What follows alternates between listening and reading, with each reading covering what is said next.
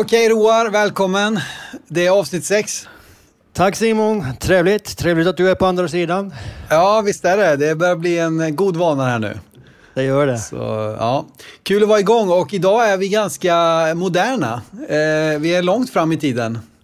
Ja, precis. Alltså, idag så ska vi röra vid ett tema som eh, jag tror eh, fascinerar väldigt många. Ja. Och som, jag också, som egentligen påverkar våra liv kanske utan att vi ens tänker så mycket över det. Men vi ska helt till året 2005. Exakt, 2005 och bara sådär kortfattat nu då, den korta summeringen. Varför är 2005 ett så avgörande årtal? Man kan säga att det, det kulminerar där på något sätt i 2005 och eh, just 2005 är för det att eh, Israel då kommer ut med en avsaltningsmetod som blir väldigt vällyckad för saltvatten, göra saltvatten till sötvatten. Och eh, det blir ett genombrott för hela den industrin, alltså världsvitt, men särskilt först och främst i Israel då. Ja, precis. Man knäcker koden på liksom det ständigt närvarande problemet i hela Mellanöstern egentligen. Ja, och den, har, den hade ju blivit, den har ju blivit Ja. knäckt på förut, men det var ju liksom så dyr, dyra metoder som man Ja. har hittat på. Och nu verkligen så får man ett genombrott. Ja, häftigt.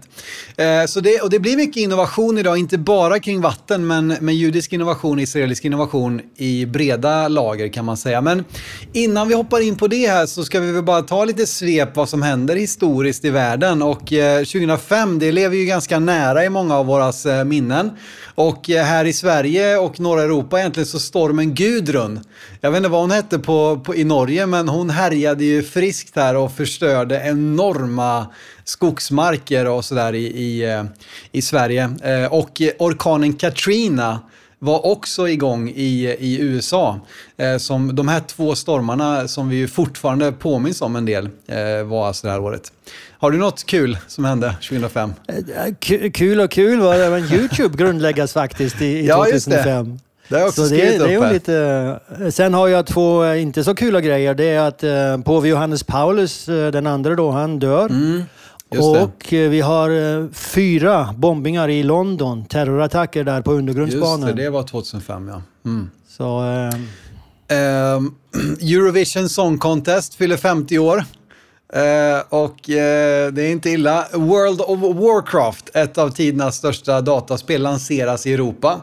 Eh, och Angela Merkel tillträdde som Tysklands första kvinnliga förbundskansler. Precis, Som ju det hade jag precis med också. avgick bara för en kort stund sedan. Så hon har varit Det- det- 16 år på posten. Det är så intressant, för, för hon avgick samtidigt, eller hon tillträdde samtidigt som Mahmoud Abbas tillträdde i det Just palestinska det. självstyret. Och han Ja. sitter också fortfarande då, kanske inte på samma legitimitet, men han sitter fortfarande.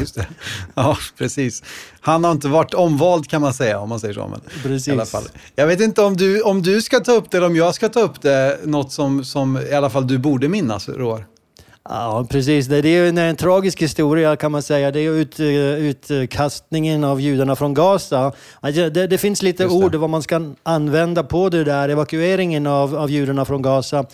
Men eh, de blev faktiskt kastade ut mot sin vilja, 8000 eh, judiska bosättare i Gaza. Mm. Så the, the, the Gaza disengagement.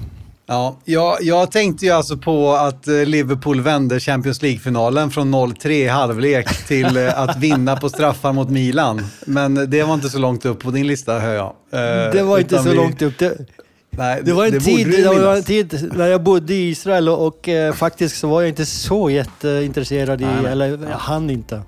Men det var väl storslaget av mig att, att påminna om denna ändå Det historiska det. final. Ja. Du ska ha stort tack.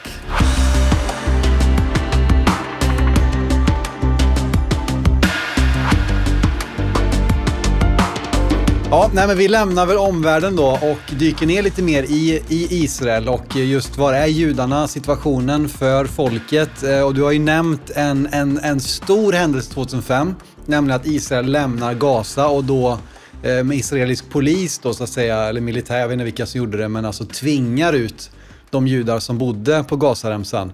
Eh, och de lämnar ju då väl fungerande jordbruk bland annat eh, och annan infrastruktur som de har byggt upp och satsat sina liv på, så man förstår ju att det rörde upp eh, för dem. Eh, men va- varför lämnade Israel Gaza? Vad, vad var orsaken till att man gör det vid den här tidpunkten? Bara Alltså, kort så. precis, Vi ska ju det- återkomma till det mer, men, men ändå Ja, värt att alltså, nämna. men det var, ju, det, alltså, det var ju bland annat Ariel Sharon, eh, som då var premiärminister, som egentligen gjorde ett... Eh, han vände i sin ideologiska attityd till just den här saken. Han, han är på många sätt eh, bosättarnas far. Men Mm. eh, då så startade han ett nytt parti, han lämnade Likud, startade ett nytt parti och det här blev hans kampsak kan man säga. Eh, och det hade ju att göra med terror då som också pågick eh, mot de här judarna i Gaza, terror Mm. från Gaza. Och man beslutade sig då för att, för att lämna. Och det här är ju också, eh, markerar ju slutet på den andra intifadan, va? 2005. Eh, Precis. Alltså upp, det arabiska upproret, så att säga. Det var, det var terrorattacker på terrorattacker. Eh, Ja, ända från finns, 2000. Och du bodde här då, i Israel? Ja, precis. Vi bodde där under mesteparten av den tiden. Eh, och det, det kallas ju med lite olika ord just det där, eh, alltså det, den andra intifadan, men eh, det var ju en terrorkrig eh, som var iscensatt av eh, Yasser Arafat, eh, PLO-ledaren. Så det, det var en fruktansvärd tid, väldigt tuff tid för Israel, men där runt 2005 kan man säga att den här avslutas då. Mm, precis. Och nu är vi ju i en tidpunkt där ju eh, de flesta, eller i alla fall eh, så gott som en majoritet av judar i världen bor i Israel. Så har det ju inte varit på ja, egentligen hela vår programserie. Eh, förrän liksom ända in i modern tid.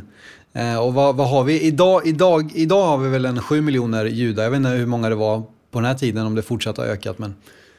Jo då, det fortsätter att öka. Så, så, eh, idag så är vi precis där på, på gränsen mellan att det finns fler i Israel än utanför Israel. Sen är det jättesvårt att anslå hur många som är utanför Israel. Men eh, det, det är i alla fall som man brukar säga. Det, det är ändå folk som ute i världen som så att säga identifierar sig som judar. Sen att det finns eh, många som har judiskt blod och så vidare som kanske liksom inte ja, Precis. eh, identifierar sig som det. Det är ju en annan femma så. Eh, ja, nej men du, eh, judisk innovation är ju på något sätt det som är, och det här eh, som är temat idag. Och eh, en sak som vi ska ta avstamp i där är ju att prata om på något sätt ett av de största erkännandena man kan få inom vetenskapliga världen, nämligen Nobelpris, som ju vi eh, svenskar och norrmännen, ni är ju med också i, i fredspriset va? Eh, och Vi kom med på det. en, eh, på en eh, fjöl där. Ja, på nåder fick ni vara med. Ja, precis. nej, men No- Nobelpris det är, ju, det är ju liksom på något sätt ett av de största erkännandena man kan få. Och här sticker ju eh, Israel som land ut, men judar eh, som folk eh, ut enormt alltså. Och Israel som land, mina siffror är från 2014, så, du kanske har lite tidigare, men Israel som land hade haft då 12 Nobelpristagare, 800 eh, 2000-talet. Men om man tittar på judar sammantaget då, det finns ju inte minst många eh, amerikanska judar eh, eh, och i andra delar av världen, så är det ju en, en betydligt högre siffra. Eh, och vad har du den sista siffran du hade från 2017 där? Hur många Ja, precis. eh, Då, pristagare då som har varit jag ju judiska? att, att, de, eh, att de utgör 0,2 procent av befolkningen i världen. Men vid det tillfället, alltså sen år 1900, så hade de mottagit 23 procent av alla Nobelpris. Så Mm. det är ju, alltså proportionellt sett är det ju helt exceptionellt. Ja, så 0,2 procent av jordens befolkning står för över 20 procent av det totala antalet eh, Ja, Nobelpris. precis. 208 av 930. Ja, det är otroligt. Och tittar man på vetenskapspriserna enbart så var siffran 2014 över 40 procent. 41 procent av vetenskapspriserna hade då, hade då gått till, eh, till judar. Då. Eh, och det här är ju helt otroligt alltså. Idag så talar vi om kanske 7 miljoner judar i, i landet och vad, vad säger du, 12, 13, 14 runt om i världen totalt. Eh, Ja, beroende på hur man räknar då. Ja, Nej, men det, det, och det här är ju helt naturligt. De har ju fått fler pris per capita än något annat land i världen. Ehm, och, eh, och eh, är ju också det land i världen där störst andel arbetar med vetenskap och teknik. Eh, vill du säga någonting om det? För det leder oss in lite grann i, i nästa del här som har mycket med innovation Ja, jag tycker, precis. Men jag tycker att man bara ska säga att det är ju, det är ju på något sätt... eh, Alltså, man kan, skulle kunna tänka sig varför ska vi räkna in judar som bor utanför Israel i de här siffrorna? Men det har ju att göra med hela den judiska kulturen som vi kommer att komma in på. Eh, och därför så, så säger det någonting när, när det är judar över hela världen som står för de här olika. Och mm. när det gäller Israel sin del så, så blir ju det här ännu större med tanke på alla utmaningarna som den här staten stod ovanför så, så har de ändå mm. fått fram så många briljanta forskare. Då. Ja.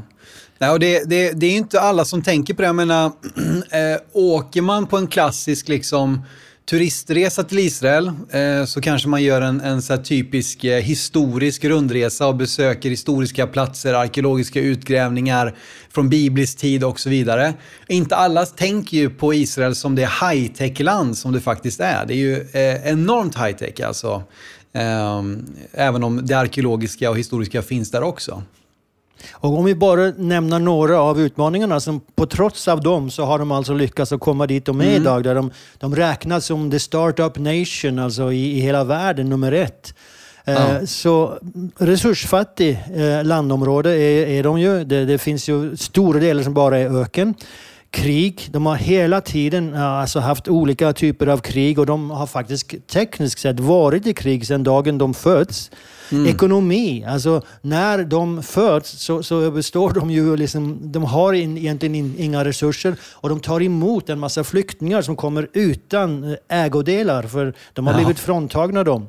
Och de måste integrera de här. Eh, de här också står ju för massa olika kulturella skillnader, språkliga skillnader som de måste övervinna för att kunna få det här samhället att fungera. De blev sen bojkottade av sina grannländer, arabiska grannländer. Eh, och, eh, så, så du kan tänka att de här utmaningarna de har stått överför har varit unprecedented som det sägs på engelska. Alltså, mm. Det är helt, helt Ojäm, unikt. Ojämförliga. Ja. Precis. Och det, det, är ju så att man kan ju tänka så att på gru, eller trots, trots dessa utmaningar har de, har de lyckats med detta. Och man kan ju också vända på det att på något sätt på grund av dessa utmaningar, alltså de, de har på något sätt tvingats till innovation. De har, de har inte kunnat sätta sig lugnt i båten och bara liksom glida med, utan de har tvingat skapa på något sätt från ingenstans. Eh, och, och du har väl ett citat därifrån den första premiärministern, David Ben Gurion, som ju på något sätt fångar hela det här eh, liksom, mentaliteten Precis. på något sätt. Ja exakt, för det är det det snackar om här. För det, vad de skulle kunna göra var ju att säga nej det här funkar inte, vi, vi återvänder till där vi kom ifrån. Mm. Men de, de gjorde inte det. Och, och David Ben Gurion, då, första premiärministern i Israel, han säger uh, i Israel, om du inte tror på mirakler, då är du inte en realist. Nej. Och, eh, så det, det, var ett av hans uttalanden. Ett annat var så här, om en, om en expert säger att det är omöjligt, skaffa dig då en annan expert. Ja, exakt. Så... Nej, men det, och så har det ju varit många gånger. De, de skulle, han, hans hjärtesak var ju bland annat att, att, eh, att, att eh, bebygga Negevöknen. David Ben Gurion och det var ju många som sa det här går inte. Glöm det här, det är omöjligt att odla, det är omöjligt att ha jordbruk. Eh, och då så på något sätt, ja men då, okej, okay, då har ni sagt det, då får vi göra det ändå. ungefär. Ja, precis. Det... Hur, hur vänder vi ett nej till ett ja? Det är ju liksom deras ja. attityd. ja, säga. det är en härlig, det är, det, är något, det är något som eh, man kan koppla med där verkligen. Eh, men det är ju också så då att detta high-tech-land, detta vetenskapsland, jag menar nu eh, de sista ett par åren har det ju varit eh, enormt mycket kring corona och eh, viruset och där har ju också Israel varit med långt framme i forskning på detta och kommit med flera liksom, de är, de är hela tiden i framkant när det kommer till forskning, även i medicin och inom high-tech och, och andra delar då. Men eh, om vi bara ska gå in lite då på, på vad det finns, vad de, vad de har uppfunnit. Eh, vad, vad, vill du nämna där? Ja, alltså man, man, skulle ju kunna börja vart som helst, men man tycker ju att det, det här Intel-processorn, alltså den första hjärnan till en, till en uh, computer, den, den mm. görs då i, i Israel. Uh, det är en stor grej för det, det, det, markerar ju tiden på en ny epok, kan man ja. säga. Eh, så det uppstår där. USB-minnet har jag också med som en eh, ja. rolig grej. Som, ja, de är inte så eh, stora längre, men de var ju banbrytande när de kom. Man kunde lämna de här rörliga liksom, CD-skivorna och disketterna. Eh, nu använder vi inte USB-minnen så mycket, men, men det kommer därifrån. Även brandväggar, alltså eh, även mjukvaruutvecklingar då. Ehm, det här som vi håller på med nu, Voice over Internet Protocol, alltså där Skype var banbrytande i att man kunde börja prata över internet och även ha videosamtal. Det är teknik som kommer ifrån från Israel. Um... Ja, precis. Och sen har vi på andra områden också, alltså som, som den här välkända cherrytomaten, alltså den här lilla tomaten. Just det, körsbärstomat ja. ja. Körsbärstomaten, precis, kommer därifrån. Eh, sen har vi Mobile Eye, ni känner kanske till det också, men som, som egentligen eh, placeras i många bilar. Volvo BMW, de har ju avtal med Mobile Eye som egentligen är ögon till bilen som sen som skickar signaler att nu är det en fara framför dig, nu Just håller du på att köra ur vägen och så vidare. Sån här kollisionsundvikande teknik i bilar ja, eh, som precis. vi nästan är beroende av idag. Man behöver knappt köra bilen längre för att den, den hittar filerna och den bromsar om det kommer för nära och så vidare. Eh, och det, ja, det börjar bli tråkigt är... att köra bil. ja, faktiskt. inte om man åker med dig, det har jag fått erfara efter att ha varit i Israel med dig. Då är det inte så tråkigt att köra bil längre. Eh, så är det. Eh, nu är inte det så stort längre, men, men Kinect som kom till Xbox, eh, tv-spelsenheten. Eh, Kinect det var ju att man kunde stå framför och röra sig och på det sättet spela spel. Eh, och, och, den då, Kinect-grejen, det kanske en del har haft hemma i, i vardagsrummet, den kommer ifrån Israel och tillika sms, den tekniken, det är vi ju helt beroende av idag. Röstmeddelanden, det kanske inte heller är så stort längre. Eh, men, men det var liksom eh, så många sådana här mjukvaruupptäckter. Eh, och eh, hela mobiltelefonerna, men tittar du på en sån här som vi alla har i våra fickor, så i alla fall också några år gammal eh, siffra då, men då talade man om att 25-30% av både program och hårdvara är då gjorda, utvecklade i Israel. Ja, precis. Och sen, eh, alltså, det, det är så roligt. Vi kan fortsätta med den här listan. Alltså, jag har mycket grejer här som vi kan bara ta upp. Eh, ja. Uh, solpanelfönster. Alltså där, där själva fönstret är ett solpanel. Det är någonting som de håller på att utveckla mm. väldigt mm. bra just nu. Kubital uh, är en sak som där de 3D-printar en viss sak från en bild.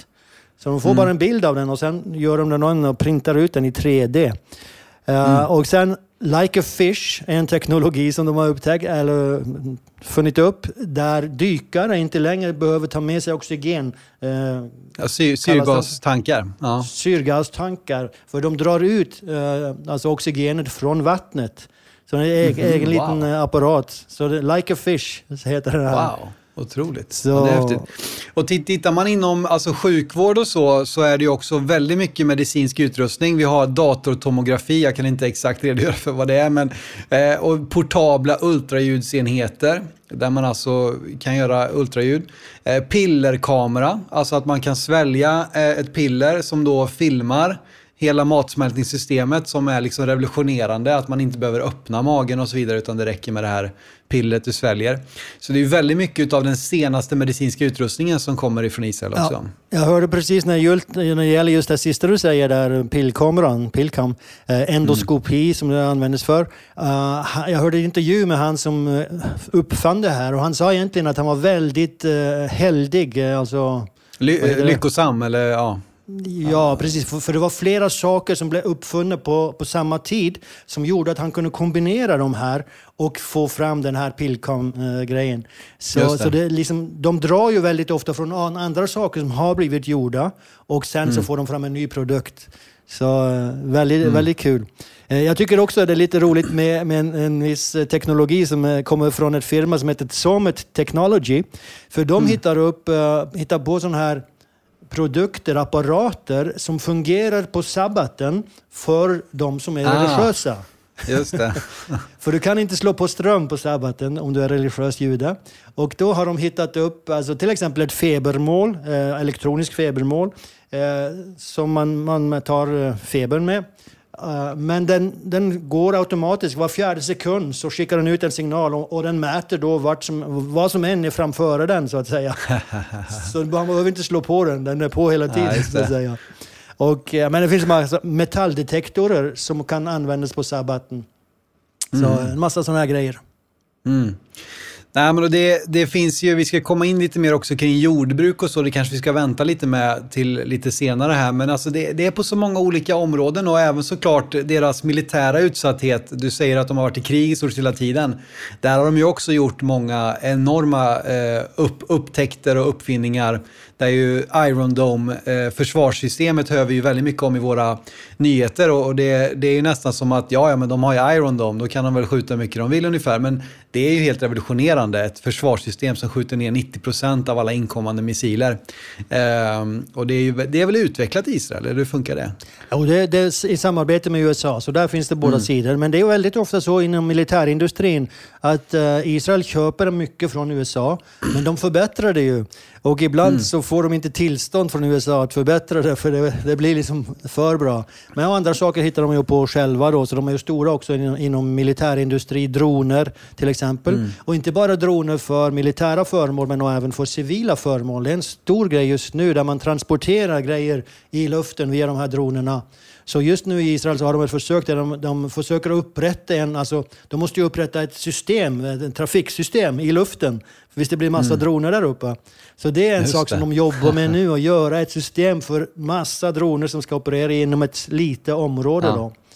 Så eh, det är kul. Sen en sak som jag tycker är rolig är arkeologi. Där är de ju också ja. långt framme med att använda olika uppfinningar för så, röntgen och laser och multispektrala kameror och eh, ja, alla möjliga grejer som de använder för att se genom backen så att säga. För att se vad finns under här. Och då kan de mm. se strukturer, de kan se liksom, okej okay, här finns det faktiskt en byggnad. Så de eh, måste så... inte gräva upp då innan de vet att det precis. finns någonting? Nej, exakt. Ja. Och, och vi, det är ju mycket av det här, det här nya moderna hemmen. Vi, vi, vi pratar om, eh, det är ju mer och mer saker i hemmen som, som styrs eh, utav, ja, jag kan inte förklara, men man, det kallas för Internet of Things, eh, sakernas internet. Alltså du vet, man, du kan ju ha fjärrstyrt allting i hemmet, alltså kylskåpet och mikrovågsugnarna och lamporna och musiken och larmet, alltså allting. Och där är de också väldigt eh, innovativa och liksom ligger i cutting edge av att vara med och utveckla de här tekniken, och robotteknik helt enkelt, som automatiserar Precis. hemmen och, och sådär. Och även då bilindustrin. Uh, alltså Israel har inget bilmärke. De, har gjort ett par försök, eh, de har inte lyckats. Uh, men alla de stora bil, bilproducenterna de har mm. avdelningar i Israel där Israel står för high-tech som då sätts in i de här bilarna. Mm. Och du nämnde ju om det här med solfönster, men solenergi i stort är väl Israel liksom världsledande inom? Eh, att utveckla? Ja, de är absolut när det gäller utveckling av teknologin. Sen är de, de är inte så duktiga på att använda den själv. Så där finns det verkligen potential för dem att förbättra sig själva så att säga. Ja. För eh, och, och, det finns också faktiskt sådana här eh, tsunamivarningssystem som man kan använda för att upptäcka tsunamis som ju vi har lärt känna de här sista 20 åren också runt om i världen. Och det är också teknik då som man har sålt till många andra länder och som hjälper länder att kunna upptäcka tsunamis eh, lång tid i förväg. Så det, det, är på så många olika områden och på något sätt, eh, liksom, det moderna samhället hade inte varit vad det är utan israelisk och judisk innovation kan vi väl ändå säga. Absolut. Och jag, bara en, en sak till som behöver nämnas. Det är ju alltså cybersäkerhet som är så viktigt uh, nu. Där, mm. där liksom hackare och som kan attackera de här olika nätverken. Där är ju Israel helt i frontlinjen. Och mm. även alltså på att stå emot attacker och, och bygga system som kan stå emot. Uh, och även på att uh, hitta på att, saker som kan attackera andra, så som till exempel Stuxnet som eh, det sägs då kommer från Israel mm. som attackerade det iranska atomvapenprogrammet för några år sedan. Ja, just det. Jo, det finns väl en del, jag läste också om det, att de har sålt en del sån här teknik eh, som väl har använts lite felaktigt och det, det är väl också en del utav det.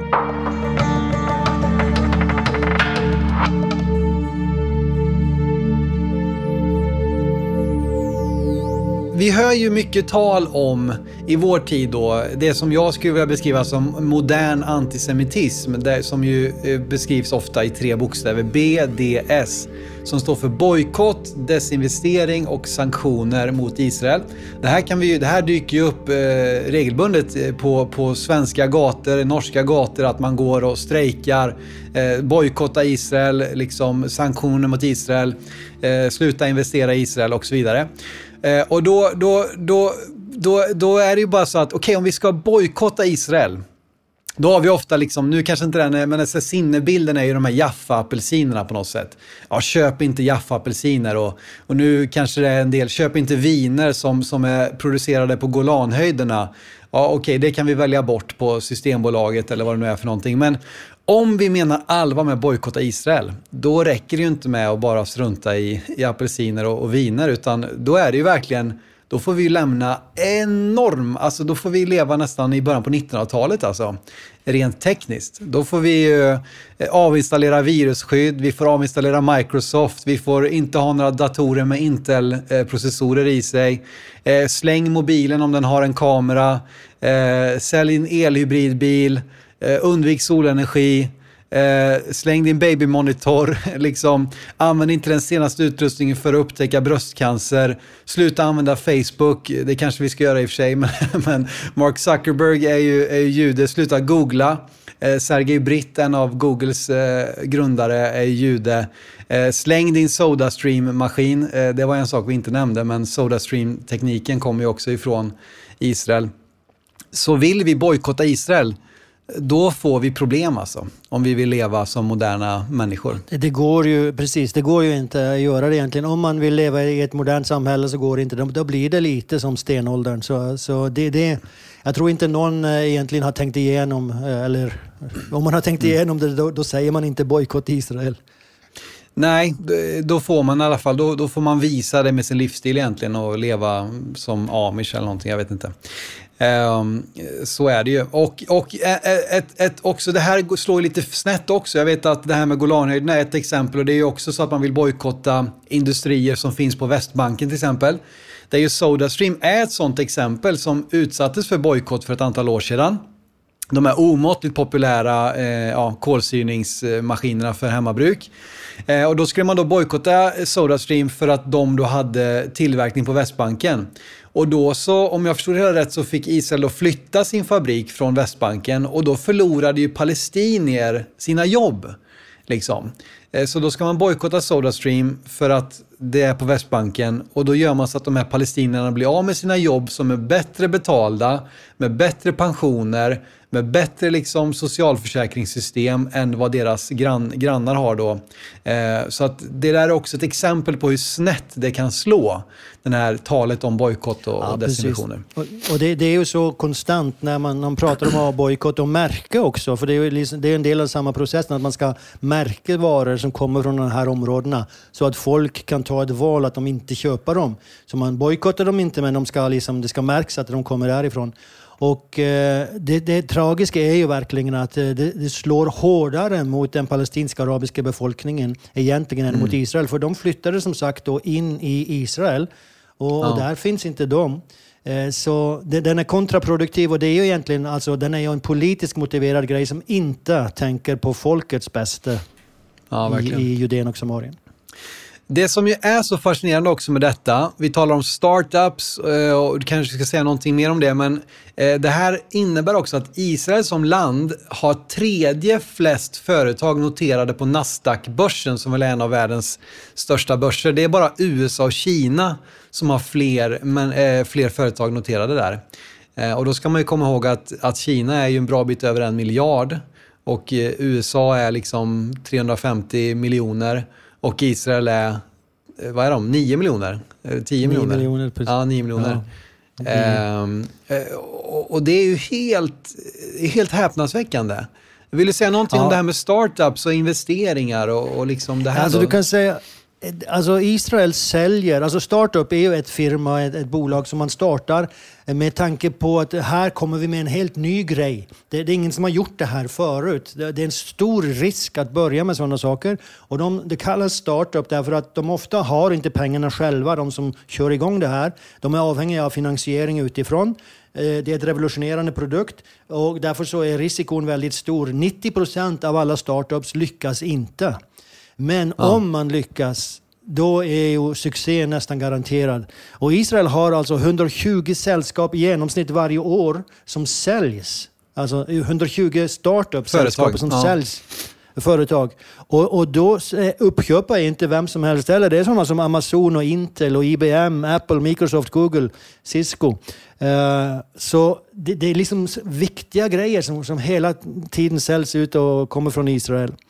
Det största uppköpet som blev, blev gjort, i alla fall eh, enligt den här, då, det var Mobileye som vi pratade om här tidigare. Som, eh, mm. För att förhindra krockningar och sånt på när man är ute och kör. 15 miljarder dollar kostade Mobileye ja. när de köpte Otroligt. det. Ja, och, och bara en sak till är, är just eh, när det gäller high-tech då, så Israel har, eh, om man tittar på värdet av de olika bolagen, så, har, så är Israel större än hela Europa på det här området. Eh, ja. värdet på de bolagen som finns i Israel. Mm. Och de, på tal då om att desinvestering, alltså det, det är också en omöjlig tanke med tanke på hur, hur stor del av världens innovationer som kommer därur. Så lockar de ju enorma ut, ut, alltså investeringar från utlandet så att säga. Jag har en eh. siffra på det från 2017 eh, och då var det 19 biljoner dollar. 19 biljoner dollar? Ja, precis. Ja, det, eller det, det, blir, de det blir väl, eller vad blir det, alltså menar du biljon, du menar Billion. inte billions, för det är ju miljarder va? 19 miljarder, bi, engelska billions ja, billions 19, på engelska är miljarder. Miljarder ja. Bi, ja men ja, 19 miljarder, alltså det är 190 miljarder svenska kronor. Och norska, ja, de är ungefär samma nu. Eh, Sverige, svenska norska. Ja, exakt. Eh, Nej, men alltså det här, det, alla de här stora företagen, alltså kända företagen, de har ju sån eh, R&D avdelning i Israel, Research and Development avdelningar. Uh, mm. För att utnyttja då the, the, the, Jewish brain, som det heter. Mm. Och alltså, det, blir, det blir ju en sån, jag menar vi har en sån, vi har något här i Skövde som heter Gotia Science Park som samlar liksom företag i ett och samma hus. Eh, det är väl några hundra företag nu tror jag. Eh, och det blir ju en enorm synergi liksom när de här krafterna finns nära varandra, de lär av varandra, samarbeten. Så det är ju en, en kittel, alltså det är ju lite Silicon Valley nästan. Eh, om man tänker på San Francisco-regionen så är det väl något liknande runt Tel Aviv och, och Haifa och så. En enorm liksom koncentration. Precis, av, av jo, det är, exakt. Tel Aviv-området är stort. Ja. Men faktiskt nu har det börjat också i, i Jerusalem, vilket är väldigt kul för att det behövs för att behålla den yngre generationen i Jerusalem. Hur kommer det sig då egentligen att judarna blev så uppfinningsrika? Vi har pratat lite just om det här med utmaningarna har vi sagt en del om. Men, men det, det, är ju någonting med det här folket som, som får en att undra liksom. Är det bara ren tur eller är det liksom, vad, vad är orsaken till att det har blivit på det här sättet? Ja, och, och, här så, så, måste vi ju säga att här går vi in på lite områden som, som det finns en del olika förklaringar på, eller olika Såklart. förklaringsmodeller. Mm. Eh, så, så, man kan ju inte liksom säga med 100% eh, säkerhet. Men jag tror en kombination av de sakerna vi kommer att ta upp här är definitivt eh, orsaker bakom det här. Eh, och en som, eh, sak som det ofta pekas på är ju då faktiskt judendomen. Eh, som med sin, det sätt som den utvecklades på eh, i efterbiblisk tid särskilt, det kommer jag också att prata om på en annan episod. Men då, då blev det väldigt fokus på studier. Och inte bara studier, men även då argumentering. Alltså hur ska man förstå en viss lag? Och man hade liksom juridiska diskussioner kring de här grejerna. Man försökte att se på det här från olika håll. Och eh, verkligen, alltså, det här blev en kultur där studier blev, blev det stora. Man skärpte verkligen hjärnan med att skapa argument för den ena och andra sidan. Mm. Jag, jag, har faktiskt ett skämt om det där, om vi kan ta ett, ett skämt också i den här podcasten. Okay. Eh, jag har en tjock, tjock, eh, tjock, bok som heter Jewish Jokes som de har samlat själv. och eh, där så är det en, en, ett skämt där två yeshiva-studenter, alltså yeshiva är ju där de sitter och studerar Talmud Reli och Religiös Mishna. skola. Mm. Ja, precis. Och då sitter de ju ofta, de får en uppgift från en rabbi och sen ska två stycken, alltså två och två, diskutera det här. Och i den här diskussionen så kommer det upp den här frågan de två emellan. Det var säkert inte en del av diskussionsproblematiken, men den kom i alla fall upp. Om de får lov att, att röka när de studerar Talmud. Mm. Alltså ta en rök. och eh, han ene tänkte ja, han andra tänkte nej. Så, så ja, men gå och fråga rabbin då. Så går den ena fram och så säger du rabbi, eh, får jag röka när jag studerar Talmud? Och rabbi säger absolut inte, hur kan du tänka det? Och så kommer han tillbaka till den andra killen och säger det var det jag sa, du får inte.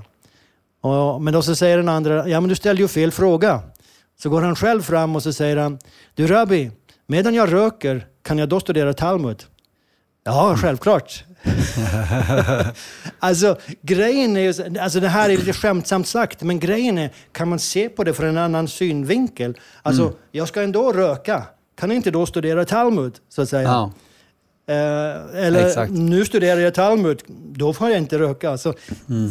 det, det sättet att kunna angripa en sak på olika sätt det är väldigt judiskt. Och, och, det är ju också någonting med hur tidiga de har varit om just utbildning och det har ju varit den religiösa eh, läran som har drivit, precis som du säger, judendomen som religion har ju drivit utbildningsväsendet. Alltså att man har lärt sig att läsa, skriva, memorera eh, så tidigt. Jag menar redan på biblisk tid som du säger så, så gick ju alla eh, pojkar i skola. Och jag bara läste nu, eh, svensk eh, folkskola allmän folkskola i Sverige eh, kom 1842. Jag menar, då har ju judar haft en typ av allmän skola i ett par tusen år. Liksom. Så det, det, är klart att, och kanske ännu längre, jag kan inte exakt när det började, men, men eh, de, de är ju på framkant. Eh, alltså, det måste ju ha gjort någonting att man så tidigt har värdesatt studier, läsning, argumentering och så vidare. Precis, och du kan väl säga när det blev ett formellt system, det, det, är lite svårt att säga, men, men definitivt 2000 år sedan. Och man kan nog säga att det går tillbaka till efter babylonska, babylonska fångenskapet där. Men eh, i alla fall, de har hållit på i tusentals år med att undervisa ja. sina barn. Jag har ett citat från Janusz Korczak. Eh, Janusz Korczak var en polsk lä läkare, judisk läkare, som faktiskt dog i Auschwitz. Han var faktiskt eh, han var i gettot ja, eller ja. i Warszawa? Han var i gettot i Warszawa-gettot och dog mm. tillsammans med... Han hade ett barnhem. Ja. Så kom nazisterna och tog barnen till, till Auschwitz och, och, då så sa han, de går inte utan mig. Ja men du kan få bli, du är läkare, vi, vi har behov för dig. Nej, de går inte utan mig, så han gick frivilligt med dem då. Ja, det är otroligt. Men i alla fall, ja. ja precis. Det han säger är att den som planerar för en dag, alltså för en dag endast, han sår säd, sädeskorn. Den som planerar för ett år, han planterar träd. Och den som plan planerar för generationer, han undervisar. Mm. Så det, det fokuset är, det genomsyrar ja. hela den judiska och det är väl, alltså det, Just de här utmaningarna som de har utstått då, förföljelserna, nu pratar vi om, om gettot i Warszawa som ju var alltså, det mörkaste av mörker. Och då värdesatte man verkligen, vi måste hålla igång utbildning, vi måste fortsätta lära ut musik, konst, schass, eh, schackturneringar. Alltså vi måste ge, vi kan inte bara vänta på att dö, utan vi måste ge eh, Eh, varandra här nu någonting som ger mening och värde.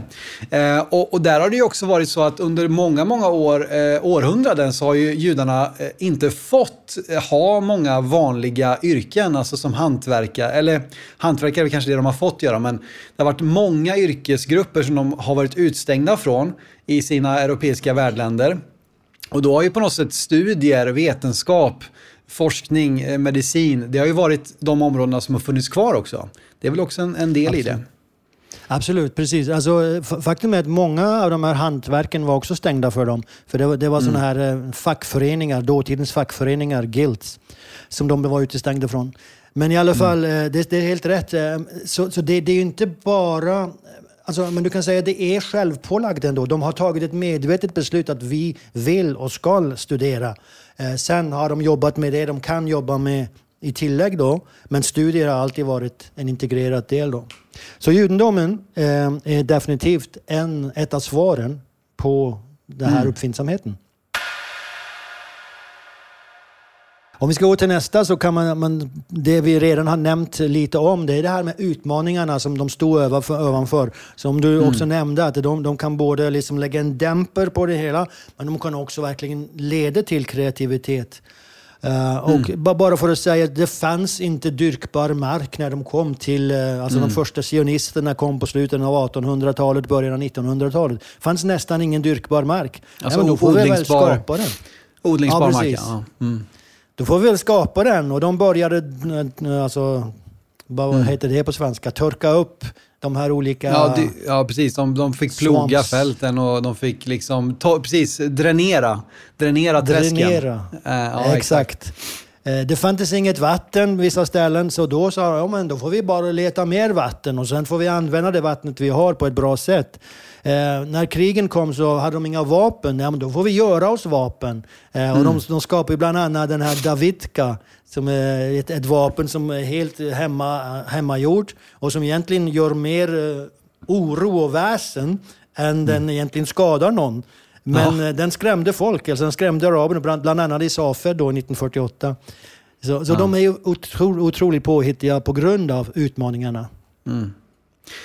Och, och en del av det kanske har med det här eh, begreppet som väl också kommer ur kibbutzerna, det här Junkyard Kindergartens, eller Kindergartens, alltså Exakt. eh, skrok, vad säger vi, skrottipp? Skrothög. Eh, skrothögs förskola, kan vi Ja, kalla det. precis. Alltså, det tycker jag nästan är det, det mest imponerande och kanske den, det en av de faktorer som har bidragit mest i det moderna Israel.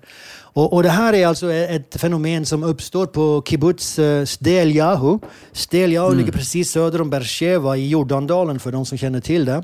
Eh, Det var ett religiöst, uh, religiöst kibbutz som startades 1939 och eh, faktiskt av judar som flydde från Nazityskland.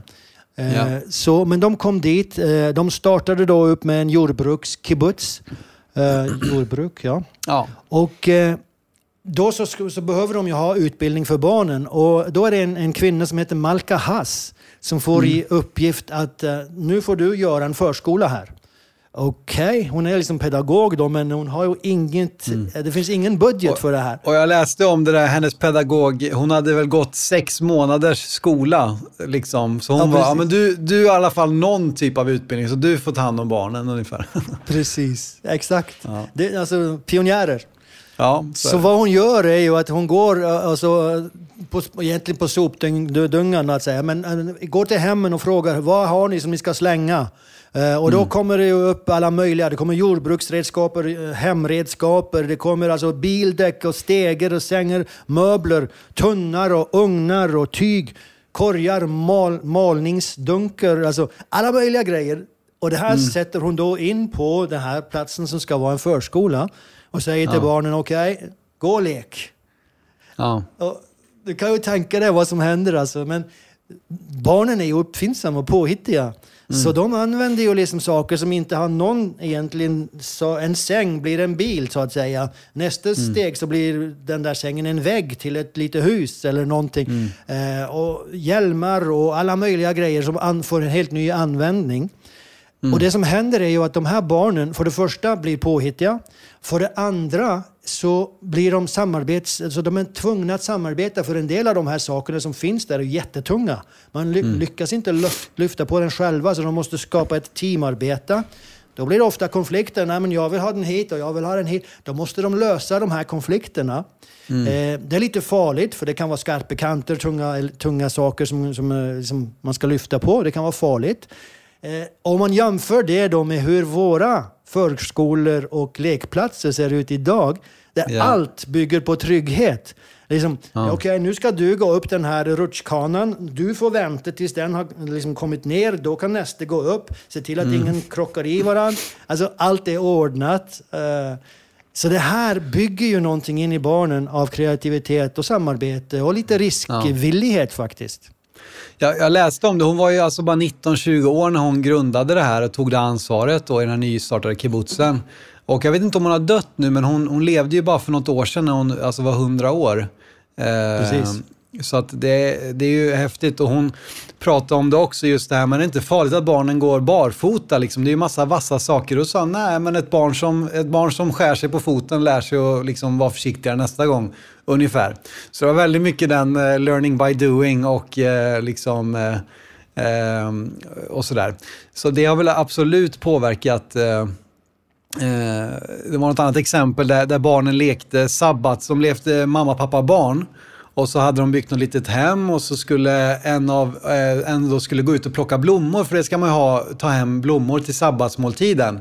Eh, och då visade det sig att de här blommorna var oleander eller någonting, tror jag det heter. Som alltså är, eh, nästan dödsgiftigt, de här blommorna. Eh, och då säger man, men hur kan du låta dem leka? Och liksom, det var hennes hon, hon lät dem hållas fritt kan man säga. Eh, så de satt där och lekte med de här eh, jättefarliga blommorna. Eh, men det var liksom en del av konceptet. och, och det, jag tror det, det hänger ihop just med det här som har med startups att göra. Därför att som vi nämnde, 90 procent av alla startups de, de misslyckas. Men mm. man är inte ovan med att ta risker. Alltså man lär sig även då efter ett tag att evaluera risker, även som barn. Så lär man mm. sig liksom att ja, det här funkar inte, vi måste göra på ett annat sätt. Så riskovilligheten uh, och därför risikokapital som behövs för att startups. Uh, sen mm. också, jag läste en bok om det här, uh, där, där hon som skrev boken, den kallas förresten för chutzpa, som mm. är det här hebreiska ordet för alltså, guts, skulle man kunna kalla det. Alltså mod då, alltså, eller mag... Ja, mod och lite sådär... Mag, magkänsla, eller ja. Det är lite typ. mod och det, pågangsmot och det, det är lite sådär jag går lite... Ja, om, om du stöter dig på det här så gör det inget. Liksom. Jag går. Ja. Chutzpa. Men hon sa i alla fall att i det här så finns också den här attityden att eh, nej men det var inte jag som misslyckades. Om, om ett projekt, projekt inte lyckas, det var inte jag. Det var projektet mitt som misslyckades. Nu kör vi på något annat. Just det. Eh, och det, det, skapar den attityden så att mm. säga. Jag är inte vad jag och, gör. Utan, ja, precis. Dagens avsnitt presenteras av Lindströms bil och Lindströms bil vill gärna slå ett slag för Barnsamariten. Barnsamariten är en svensk biståndsorganisation som grundades 1980 med visionen att hjälpa utsatta barn och familjer. Idag arbetar de i Etiopien, Zambia, DR Kongo och Brasilien. Och de har fem olika fokusområden i sitt arbete där ett av dem är flickors framtid. Och vill du läsa mer om deras viktiga arbete med detta och de fyra andra fokusområdena får du jättegärna gå in och besöka barnsamariten.se. Vi säger stort tack till Lindströms bil. Innan vi fortsätter så vill jag också bara tipsa dig om att följa oss på Instagram, Folket som överlevde. Där får du lite eh, extra material, lite bilder ifrån det vi pratar om och se till att vara en del av allting som händer runt det här arbetet. Men hej, nu fortsätter vi med Folket som överlevde. En annan sak också som hon, som hon drog fram, det här ordet, det hebreiska ordet lizrom, som egentligen betyder att flöda med. Man är otroligt flexibel. Eh, mm. För, för man, man är hela tiden förberedd för det oväntade. Och därför när det oväntade kommer då är det ingen katastrof och då, då hittar vi vägen runt det hela. Mm. Så det, det finns uh, mycket som kommer ut ur det här Junkyard uh, Kindergardens. Ja, verkligen. Du, eh, genetiskt, skulle du säga att det har med genetik att göra det här? Nej, och jag har faktiskt inte mycket att säga om genetik, men det är, det är någonting som ibland kommer upp, att, att eh, det, det ligger i generna. Ehm, jag, jag, tror inte det är så väldigt många anhängare till just den, eh, den teorin, men den finns där så vi måste ta den med. Och, ja, vad vet mm. jag? Det kan väl finnas något i det. Ja. Interaktion har vi nämnt lite om också, just att det finns ett nära samarbete, att man drar nytta av varandras upptäckter, att liksom man, man över olika branscher, något som kanske var uppfanns för Försvarsmakten kanske kan användas inom medicinen och alltså tvärtom. Och det, det är en väldigt sån eh, utbyte. Precis, och det är, det är otroligt viktigt och det är ingen självklarhet. Men, men i Israel så, så har man man, har många, på många sätt varit tvungen att titta på ett övergripande mål. Eh, och det, det målet som är, som är, det är att den här nationen ska överleva. Och därför så, så, behöver vi samarbeta. Om jag hittar på något här som jag vet kan användas där, då, är jag inte, liksom, då har jag inte ett eget intresse. För Nej. det viktigaste är faktiskt nationen här. Eh, så det har, det har gjort att man har ett väldigt bra samarbete över gränserna. Till exempel mm. så har ju militäret har ju väldigt bra kontakt med Skolverket. Så att de på väldigt tidigt stadium kan plocka ut eh, alltså exceptionella människor som har väldigt mental kapacitet eh, och kan använda dem i sina program där de då låter dem få utveckla sin kreativitet och sitt intellekt på olika sätt. Eh, samtidigt så är också universiteten kopplat till militäret. Eh, man ut, eh, utväxlar tankar och idéer. Och en sak till som jag tror är otroligt viktig är att det finns, det finns ett hierarki i beslutsprocesser. Men det finns inget hierarki i att komma med idéer. Det, alltså vem som helst kan bringa fram en idé. Och du, du, mm. alltså, man pratar ju även i militäret så använder man förnamnet på sina officerer. Eh, så, så hierarkiet finns, till slut så är det någon som tar beslutet. Men det är väldigt vanligt och accepterat att alla kommer med Mm. sin i tanke och sin idé. Så Just det. det är med på, på att skapa väldigt... Där det finns många rådgivare finns det framgång, står det i, i Ordspråksboken. Ja, just det. Eh, vi ska väl komma in på det till sist där, men du har något mer på din lista tror jag innan vi ska nämna lite Jag det har du ett kom poäng. in på nu här. Eh, precis, och det är bara lite roligt för, för det är faktiskt ett citat från Shimon Peres som Ja. var alltså både premiärminister, han var massa olika ministrar och till slut var han president i Israel. Han dog, eh, ja det är väl en fyra, fem år sedan kanske. Men i alla fall, eh, och han var väldigt också intellektuell eh, samtidigt då. Men han sa så här. Judarnas största bidrag till historien är missnöje. Vi är en nation som föds missnöjda. Vi menar att vad som än finns så kan det bli för, förändrat till det bättre. Mm. Uh, och det, så säger han, lägger han till då, för forskning så är det här jättebra. För en politiker är det jättedåligt. så jag, jag tycker bara, alltså det här att du vet, på, på amerikansk så finns det här uttrycket if it ain't broken, don't, if it ain't broken don't fix it. Om inte det är förstört så behöver det inte fixas. Ja. I Israel så finns det väl så här, if it ain't broken, fix it anyway. Alltså, vi är alltid missnöjda, vi kan alltid göra Ja. det bättre. Det klingar ju lite ur lite ledarskapsundervisning man kan ha och tala om att sann vision kommer ur ett missnöje. Alltså, Ja. eh, det, det, det finns, någonting är inte som, någonting skulle kunna vara bättre, någonting är inte som det skulle kunna vara och då kommer vision ut ur det. Så att säga. Precis. Ja, så, så kan man dra, dra nytta av det. Men du, till sist här så, så får vi ändå nämna det här. Menar, vi, vi, vi tror ju båda två på, på, på Bibelns Gud också. Vi tror ju att Guds välsignelse faktiskt också är en faktor i detta. Även om, även om vi så att säga inte kan frånse människornas hårda arbete och det är ju extremt många av de här som, som varit ateistiska, liksom sekulära. Eh, men, men Guds välsignelse, Guds hand över sitt folk som vi ju ändå ser genom Bibeln och, och vad den här serien visar också genom historien ända fram i modern tid, det är ju också en, en faktor verkligen. Ja, är absolut. Man, man, eh, som du säger, som troende kan man absolut inte bortse från den. eh, Där det står väldigt tydligt att Gud säger jag ska välsigna dig och du ska lyckas. Så, eh, så det finns. Och sen är det ju så att nu har jag en källa på det här och en bok som tar upp väldigt mycket forskning som är gjord på attityder och hållningar, åsikter i Israel. Och, och den boken säger egentligen att 75 procent av alla israeler tror på Gud. Eh, och, och det är otroligt högt, alltså en hög siffra. Man tänker ju ibland på Israel som ett rätt så sekulärt land och, och eh, 50 procent av israelerna är definitivt sekulära. Det beror på till vilken grad. Men även i den här boken så står det att hälften av de som påstår sig vara sekulära, de tror på Gud. Så, så det finns en, Guds, en gudmedvetenhet i, i folket. Och Ja. ehm, det, det är klart att det också påverkar det hela. Ja, Om man tror på Gud, då tror man faktiskt på det övernaturliga. Då, då är inte mirakler eh, en omöjlighet som vi hörde Ben Gurion säga. Nej, även om han själv var en ganska sekulär figur? Eh, Precis, men trodde på mirakler. Ja, precis. Ja.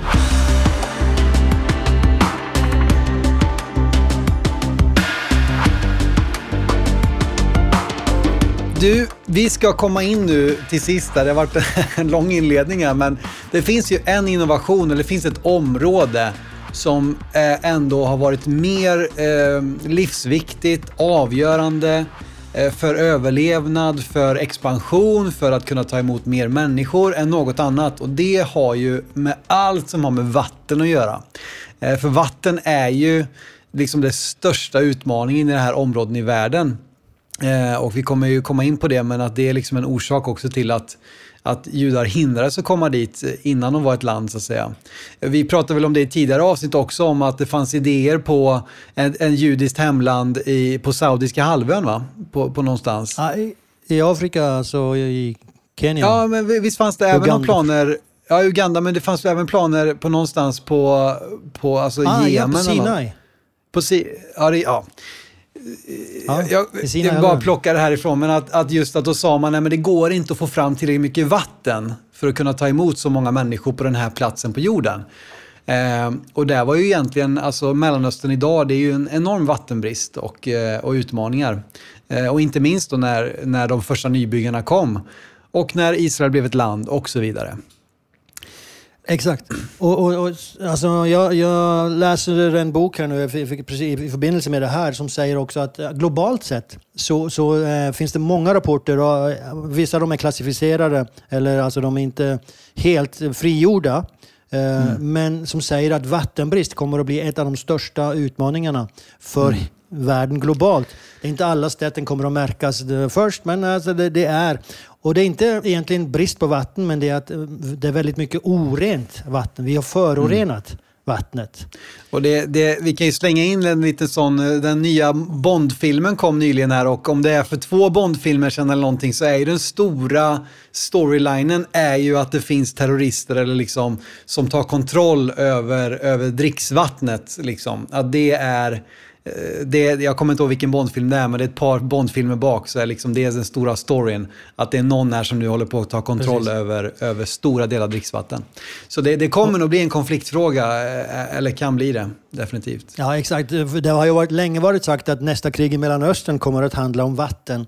Nu har Israel egentligen avvärjat det. Vi ska komma dit, eh, men ja. i alla fall te teoretiskt avvärjat det. Men vi, vi får väl ta en liten historisk översikt, ja. tycker jag. Absolut. Eh, och det, när det gäller vatten. Och, eh, så, så, vatten har ju alltid varit en utmaning. Om vi går tillbaka till Bibelns tid så, så är det ju liksom vatten som är utmaningen. När man bygger städer så måste man hitta vatten. När det blir krig och man blir belägrad så måste man se till att man har vatten eh, inne mm. i stan. Eh, I Jerusalem har vi ju många, alltså många städer, men även i Jerusalem så ledde de ju vattenkällan från mm. utanför stadsmurarna och in i stan. Hiskia, tunnel. Hiskia vattentunnel som en del kanske har gått i, som finns bevarad fortfarande. Precis. Eh. Så, så det här med vatten, alltså det är ju livsviktigt. Man behöver vatten för att leva. Vi ser konflikter eh, också mellan herdar eh, i Gamla Testamentets berättelser där de börjar slåss om, om vattenkällorna. Eh, Exakt. Liksom. Så det, det, är verkligen så. Det har varit en, en del utav Precis, överlevnad utanför hela tiden. Beersheva där, mm. Isaks herdar. Ja.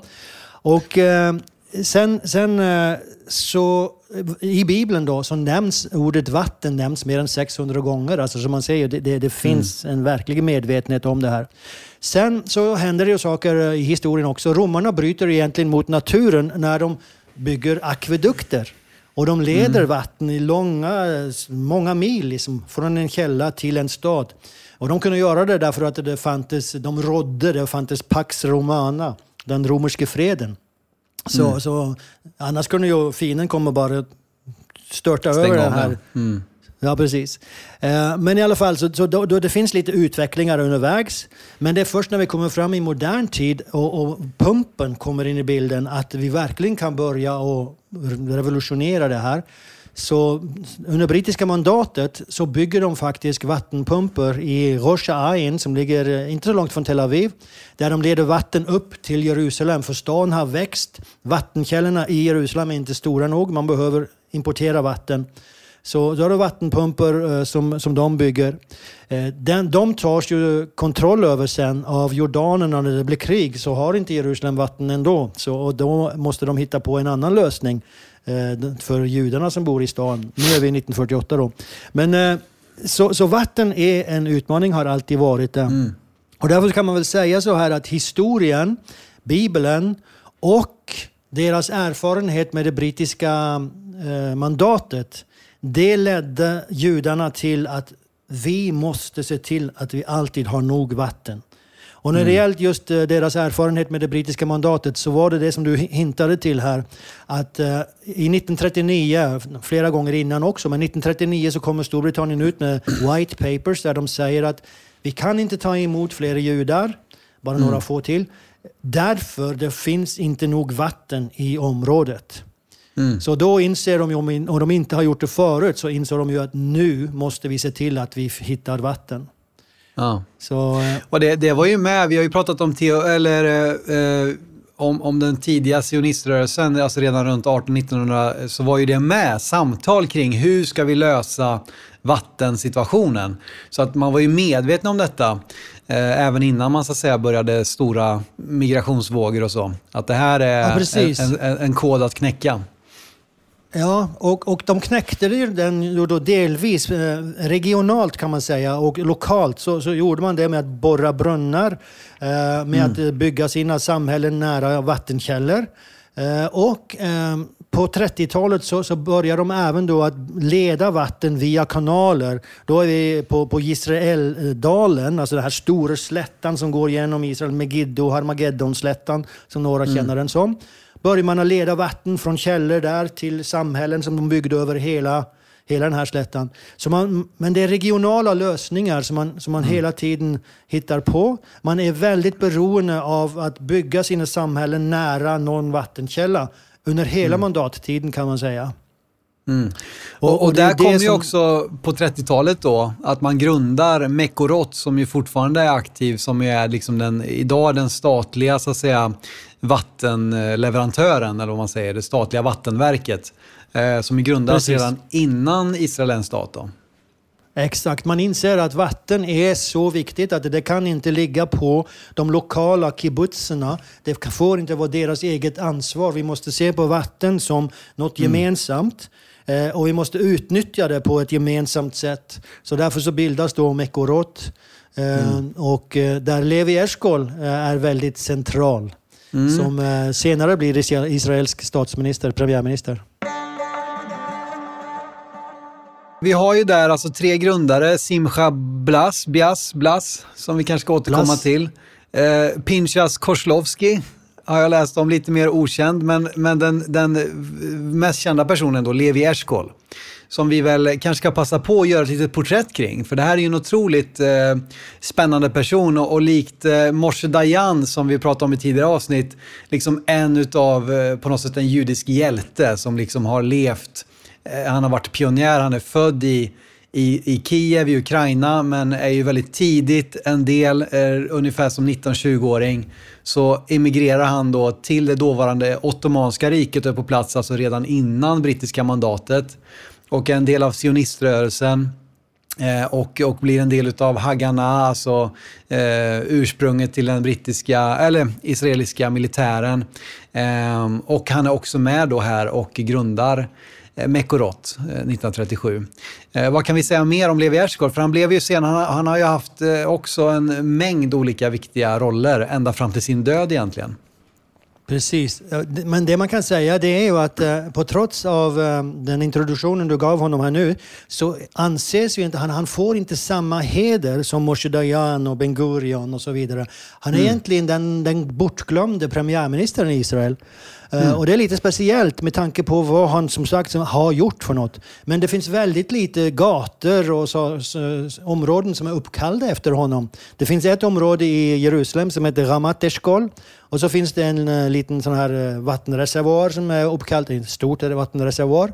Men eller, inga gator och sådär, det är väldigt lite mm. av det. Och det har att göra med att han, kom, han är bäst han minns bäst på grund av ett tal som han höll strax innan sexdagarskriget som mm. kallas det stammande talet. Alltså, där han, han verkade väldigt osäker. Det var strax innan man visste att den, hela den, flera av de arabiska länderna ville attackera Israel. Och han verkade väldigt osäker. Och det är det man mm. kommer ihåg honom för. För han var alltså premiärminister under sexdagarskriget ska vi säga, eh, från 63 till 69 eh, var han premiärminister då ända fram till sin död va, i stort sett. Ja, han, dog då i 69 av eh, hjärtattack ja. där. Precis. Så, ehm, men, ja. men, han hette ju då egen, egentligen Levi Skolnik. Eh, mm. Så, så, rysk, han bytte ju namn. Ryskklingande, ja. Ja, precis. Och, och, grejen är så här att när han kom till Israel så kom han ensam, som, som du säger, som 19-åring. Började jobba på kibbutzer. Och bland annat, ett av jobben han fick var att, att hösta in eh, druvor, sjö, vindruvor. Sjö, skörda vindruvor, ja. Precis, att skörda vindruvor. Och på, på hebreiska så är alltså en sån här vindruvklasa. Ja. Eh, det, det heter eshkol. Ah. Så därifrån så tog han, han sitt namn då, så det, det är lite kul. Eh, ja. han var också med på att upprätta Degania Bet. Vi har pratat om Degania Alef, alltså den här kibbutzen, första kibbutzen som blev upprättad där, i Israel. Där Moshe Dayan växte upp då? Ja. Exakt. Och nu kommer alltså det Ganya Bet som han är med att grundlägga. Han är också med att grundlägga Mapai, alltså det som senare blir Arbeiderpartiet, alltså Labour, som vi känner idag. Så han är mm. en av grundläggarna där. Hade många ledande positioner, politik och, och, politik och andra organisationer.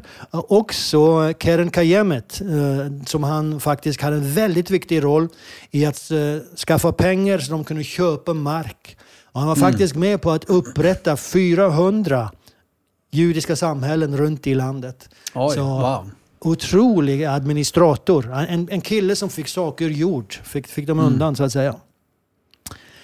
Sen eh, var han finansminister och sen statsminister. Och, eh, jag tror också det, det, det faktum att han inte minns så väl, det är just därför att de andra som fanns på hans tid var så extremt dominerande, alltså extremt ja. karismatiska. Ben Gurion, eh, Moshe mm. Dayan, Yitzhak Rabin sen.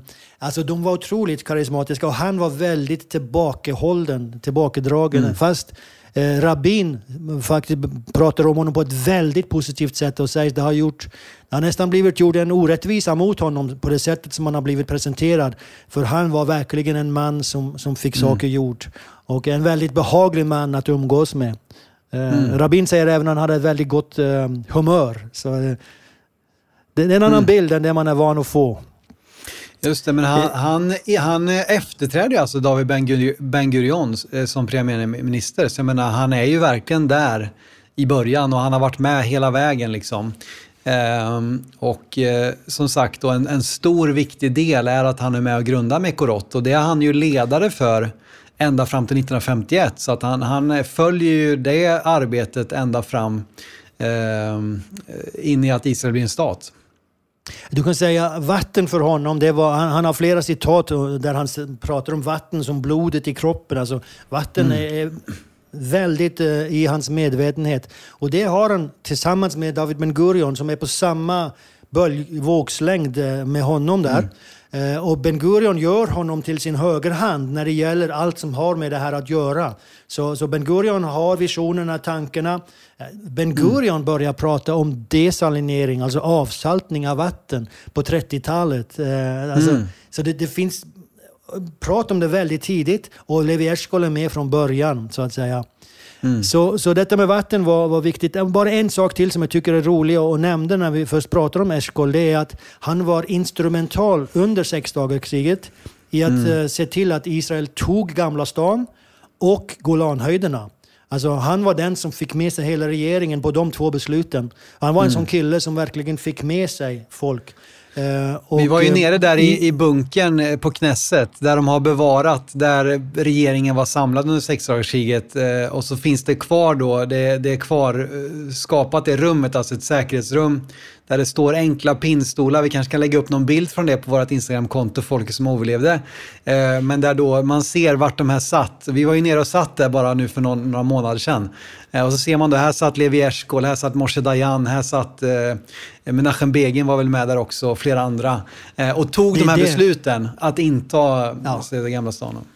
Men, men, precis, men det är det som är det, det revolutionerande med Levi Eshkol. Det är att han inkluderar Ben Gurion, alltså oppositionsledaren, i regeringen under kriget. Mm. Och då ska man veta att hans föregångare, alltså David Ben Gurion, han ville inte ta i bägen med, med, med en tång så att säga. Alltså, han, han höll honom på lång avstånd. Men Eshkol inkluderar honom och han ser till att hela regeringen står bakom de här besluten. Så mm. han är otroligt viktig. Det är intressant att trots det här stammande talet att han eh, fick eh, den beslutsamheten när det väl gällde då. Precis, Michael Oren, han, som, han var tidigare ambassadör i USA för Israel. Eh, han säger följande om honom. Hans unika kombination av tålamod, förutseendehet och styrka gjorde honom till den rätte ledaren för att guida Israel med stor succé genom en av de mest omtumlande episoderna i landets historia. Han pratar om sexdagarskrigen då. Mm. Så eh, intressant. Men Verkligen. då kommer vi kanske till, till det som har med hans eh, insats när det gäller vatten då.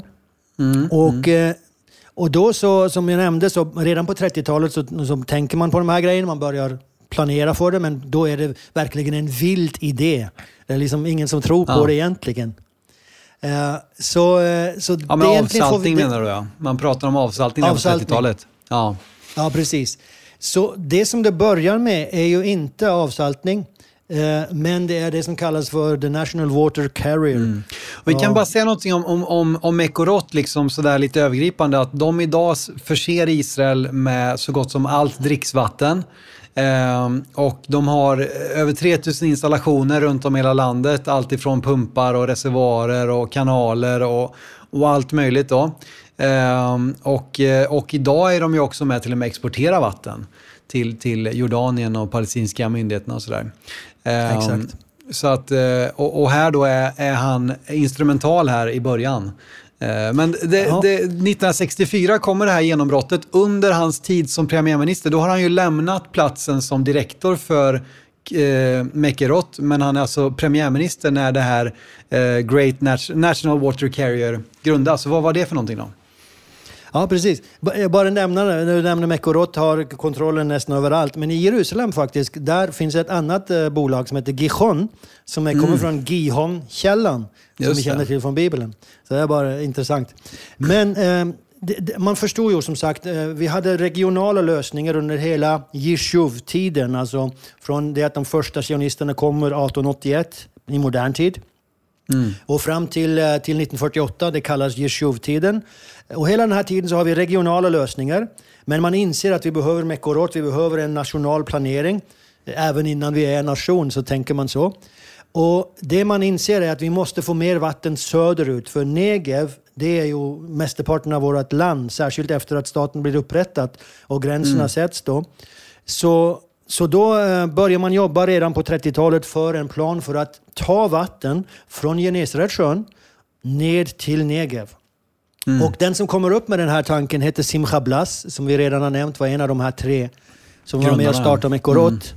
Mm. Eh, också en, eller, han är en polsk eh, jude som gjorde Alia runt 1930 någonstans. Han är den som också är ansvarig för det här eh, lilla projektet i Israeldalen när de leder vatten där.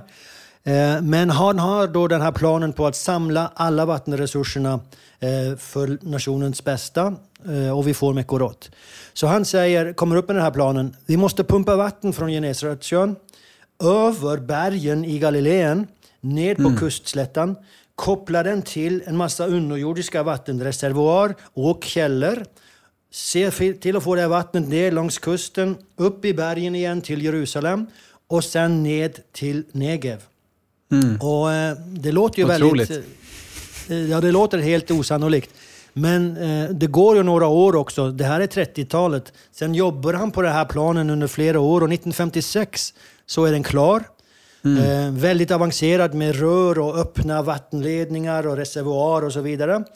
Pumpstationer. Men då börjar de bygga på den och sen 1964 då så invigs den mm. eh, under Levi Eskol som premiärminister.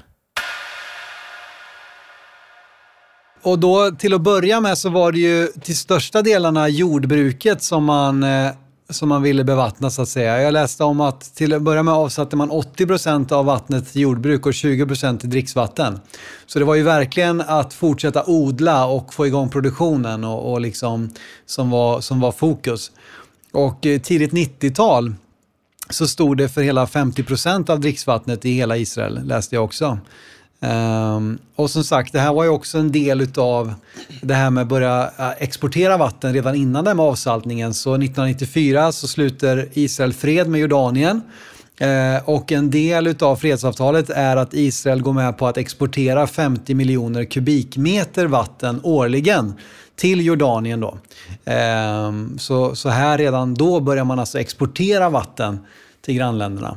Och det är lite intressant att tittar man på satellitbilder över Israel så kan man nästan se gränsen till Israel för att det, liksom, det skiljer sig ganska mycket i hur pass odlat det är på israeliska sidan kontra jordanska sidan. Då. Så det är bra mycket grönare så att säga på, på den israeliska sidan än den eh, jordanska sidan.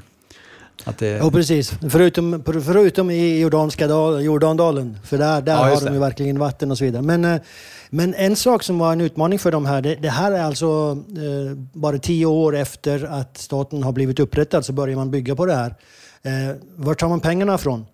Mm. Och, och, det är en stor utmaning och eh, en stor kontrovers uppstår då. För då eh, så kommer faktiskt eh, ett erbjudande från Tyskland där de vill eh, betala Israel ersättning för, ja, för Holocaust kan man säga. Mm. Och det blir extremt kontroversiellt i Israel och oppositionsledaren Menachem Begin har många starka tal emot detta eh, och säger vi ska inte ta emot de här blodpengarna så att säga.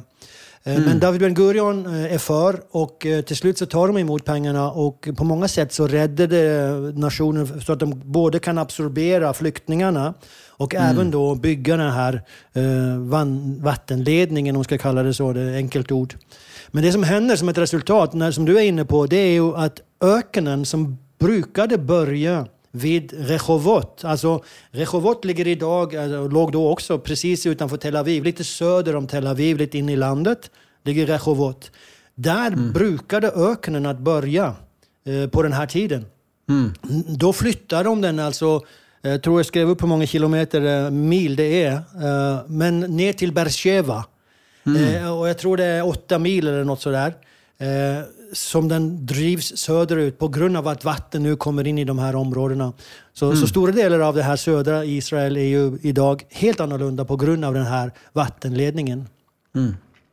I samma veva där som, eh, som eh, National Water Carrier invigs 64 så samtalar ju också då premiärminister Levi Eshkol med USAs president Lyndon B Johnson om avsaltning. Så då kommer det här upp igen.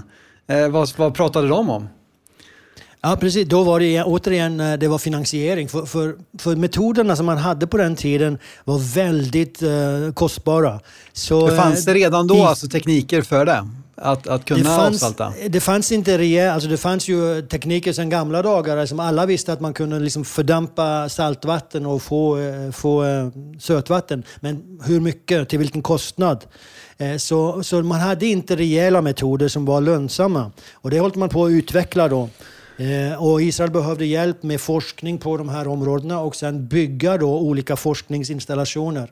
Så det var det mm. de pratade om och USA lovade, Lyndon B Johnson lovade att hjälpa till. Men sen så kom Vietnamkriget för hans del, eller höll på. Och sexdagarskriget kom för, för Israels del och det försvann lite och kom inte upp igen för på 70-talet. Mm. Men innan vi går in på, på det, låt oss bara ta Simcha Blas andra stora succé kanske. Mm. Som är eh, alltså, droppbevattningen. Just det. Som Israel är också väldigt känt för. Och det, det är återigen då Simcha Blas som alltså kommer upp med tanken om den här nationella vattenledningen där man pumpar vatten från Genesaretsjön. Han kommer också upp med den här tanken. För vid ett visst tillfälle så är han eh, söderut i Israel och, och ser eh, en lång rad med träd som står på, på linje då. Och ett av dem är mycket större än alla andra. Och, och, då går han ner dit och så ser han att det finns en liten sån här, eh, ett vattenrör som har en läckage precis vid det trädet. Mm. Och, och, så det kommer hela tiden lite dropp av vatten in till det som inte de andra träden får. Och då uppstår den här tanken om droppbevattning. Så, mm. så då börjar han göra, jobba på det här, de här rören eh, som man lägger då i åkrar och fält eh, och som bara drypper vatten vid varje plantering Planta. så att säga. Mm. Mm. Ja, precis. Eh, och eh, det är många utmaningar på vägen. Eh, det, det blir absolut ingen succé. Han, han, han ger upp projektet egentligen. Eh, för mm. alltså, han lyckas inte. Det, det, det här eh, små hålen de tätas av jord. Det går inte att få ett jämnt tryck om det liksom är lite kuperad. Massa utmaningar. Så, så han ger egentligen upp tanken, men då så mm. kommer det folk från en kibbutz i södra Israel utanför Beersheva. Kibbutz Chatzerim tror jag den heter. Eh, och eh, säger men vi tror på den här tanken, vi vill, vi vill uh, köpa den idén. Och han säger okej okay då, uh, gå med på det. Så han säljer i princip, uh, han bara behåller 20 procent av, av aktierna i det här bolaget. Men då börjar de utveckla den. De får en annan kille som också hjälper till att förbättra det. Och det blir en stor succé. Eh, så mm. inte bara så kan man liksom droppbevattna och spara minimum 40 procent av vattnet och upp till mycket till 60-70 procent av vattnet kan sparas mm. på det här. Men du får också dubbelt så stor skörd genom att mm. använda den här metoden. Ja, så eh, så de, de har ju blivit jätterika, den här kibbutzen. De fick slå sig ja. samman med två andra kibbutzer och liksom göra projektet tillsammans. Ja. Uh, sen har det blivit sålt, det här firmat uh, har i stor del blivit sålt till ett europeiskt uh, bolag. Men oavsett, det är fortfarande israelisk, produceras i Israel. och det som händer som en följd av det här, det är att man inte bara inser att man kan använda det till att lägga vatten till varje plant, men man kan även då lägga gödning, heter det så på svenska? Fertilizer. Ja, gödsel. Ja. ja, precis. Gödning, gödsel, så de växer snabbare. Mm. Och så då, då, kallas det för fertigation. Först så är det irrigation, bevattning. Mm. Dropp, droppbevattning, så, ja. Sen mm. har du fertigation, där fertilizer och irrigation blir kopplat ihop. Och sen så blir det nutrigation, där man även lägger in allt som behövs, allt som en planta behöver för att växa i vattnet. Mm. Eh, på det sättet så kan man egentligen sätta planteringen, planten kan stå i sand. Det spelar ingen mm. roll var den står ifrån. Men all näring som den behöver kommer från genom vattenledningen. Otroligt. Så, så, så det är det de har gjort nu. I, nu kan de dyrka alltså växter i sand i Negev på grund av alla de här utvecklingarna. Ja. Och det här var alltså någonting som, som kom redan, redan 66, att det här började då. Sen har det väl utvecklats, eller var, kom idén då eller?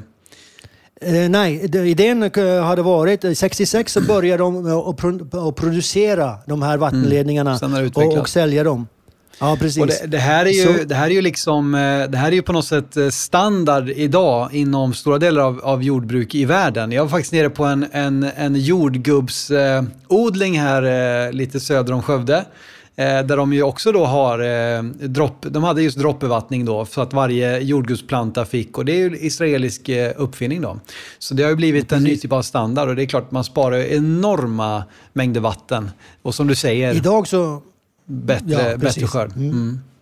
Minimum 40 procent sparar man. Idag så finns det flera bolag runt i världen som har tagit upp det här, så det är inte bara mm. israeliskt längre. Men Netafim är det israeliska bolaget eh, och Netafim betyder ju droppar. Betyder det. Ja. Så eh, jag tänker bara... Eh, hade en sak till här som jag skulle säga. Ja, just när det gäller uh, användandet av droppbevattning så Israel, uh, Israel så 75 procent av alla uh, bevattnade områden är, mm. används dropp, uh, droppmetoden. och i världen totalt så är det mindre än 20 procent. Så Israel mm. är verkligen världsledande där. Där finns det stora möjligheter att spara vatten världsvitt då kan man säga. Men du, in, innan avsaltningen då bryter igenom eh, i det årtalet vi har valt för dagens avsnitt så kommer en till stor upptäckt på 70-talet. Som ju också blir eh, det här med att, att använda vattnet på, på bästa sätt och liksom återvinna vattnet. Nämligen att man då 73 eh, upptäcker hur man kan återvinna kloakvatten eller avfallsvatten för att på nytt då kunna rena och använda i bevattning av jordbruk framför allt. Då.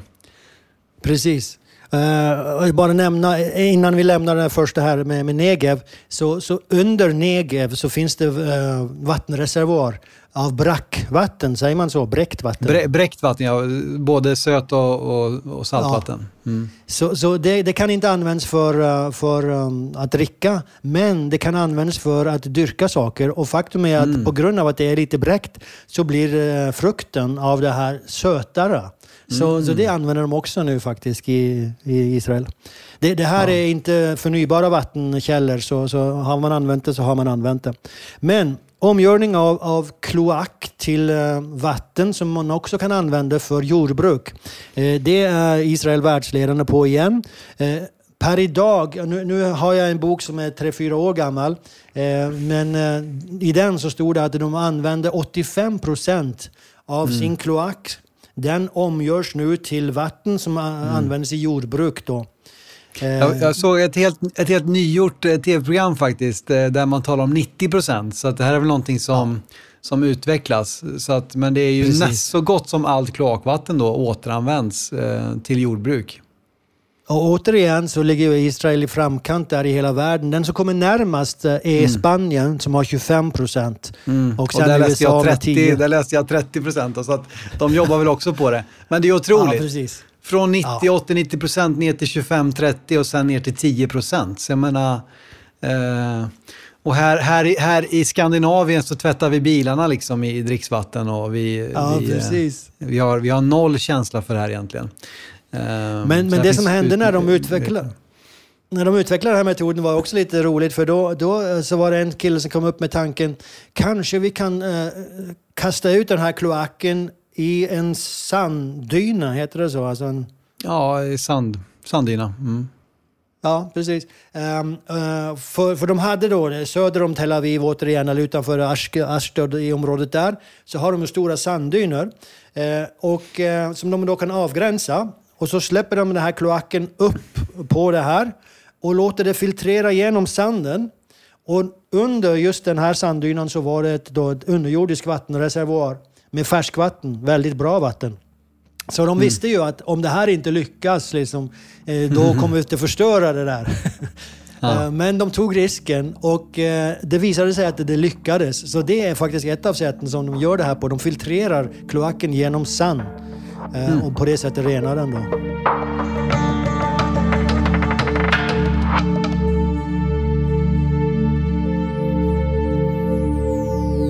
Efter de här eh, framstegen här med både eh, droppbevattning och eh, återvinnande av avfalls kloakvatten så lyckas man också med det som ju funnits som en dröm.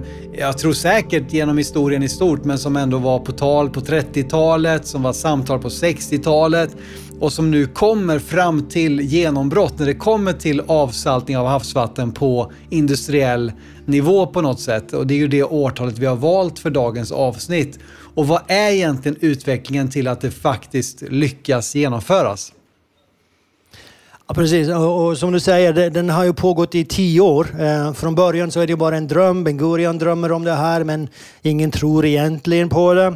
Eh, han hittar då en annan expert som, som säger att eh, det, det är faktiskt möjligt. Han heter Andreas Sarkin. Eh, mm. Alexander Sarkin. Eh, men han lyckas egentligen inte heller. Han kommer upp med någonting, men det, det som blir resultatet av hans arbete är att det kan användas sen för att jobba vidare så att säga. Så, så finns det då olika metoder som utvecklas andra ställen i världen också eh, ett som kallas multi-effect distillation och som egentligen går på att man värmer upp vattnet och, och så att man fördampar egentligen. Men det, det är väldigt kost, eh, kostnadskrävande.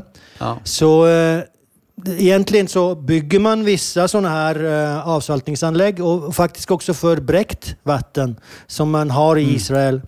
Men det är först på 90-talet, början, mitten av 90-talet, som det verkligen börjar skjuta fart i Israel. Och eh, det har också att göra med att eh, det finns hela tiden torkperioder i Israel där Genesaretsjön och vattennivån går väldigt långt ner. Mm. För man pumpar ju ett normalt år så pumpar man en och en halv meter med vatten, alltså i, i vattenstånden där.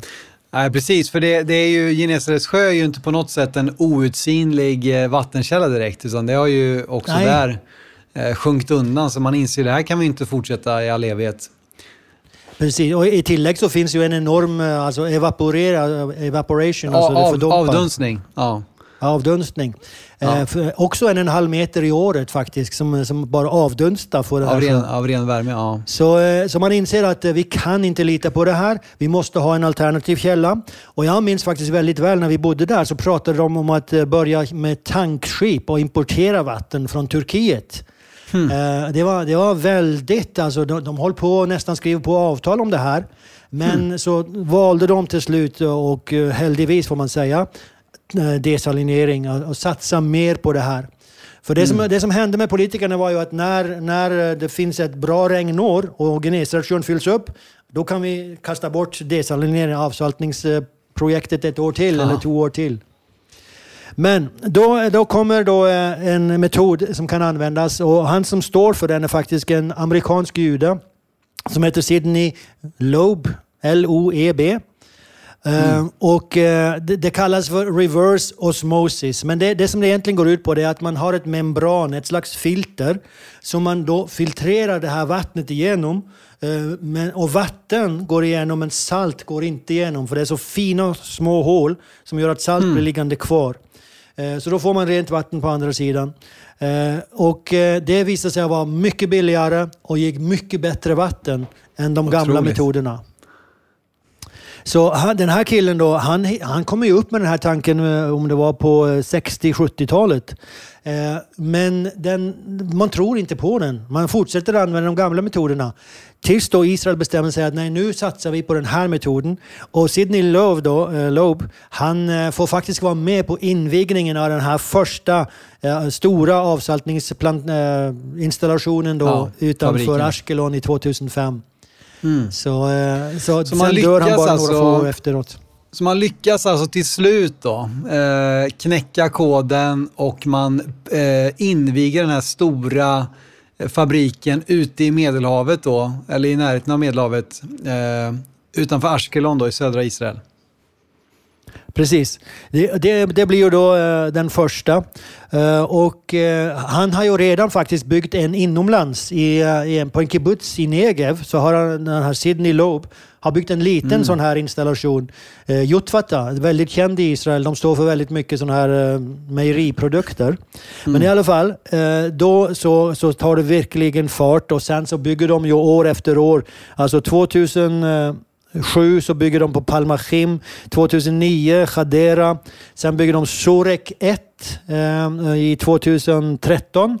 Mm. och Ashdod 2015. Så nu har de alltså fem sådana här stora och den sjätte är nu under byggning, ska bli klar i 2023. Sorek 2.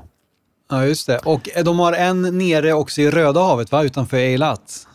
Visst är det så? Ja, precis. Där har de också en liten... Eh, en liten så, men det som händer nu alltså, det är att Sorek kommer att bli världens största eh, avsaltningsanläggning när Sorek 2 blir klar. Och den ligger inte ute i havet, men den ligger två kilometer in på land.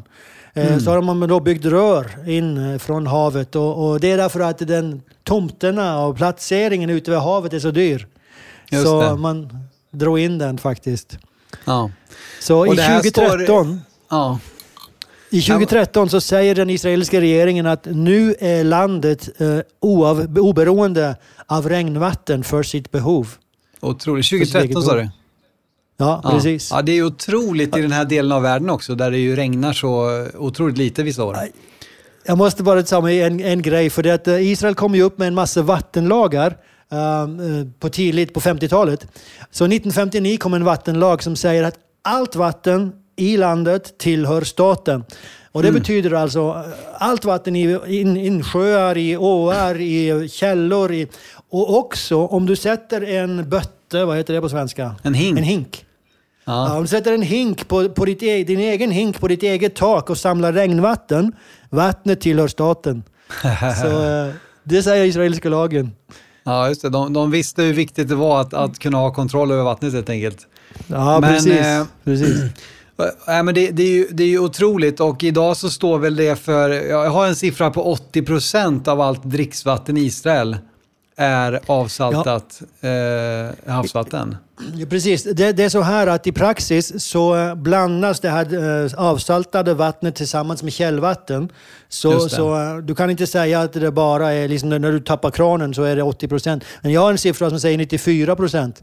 Eh, ja. Om om allt det här vattnet från avsaltningsanläggningen gick direkt i vattenkranen så var det 94 procent. Ja, otroligt.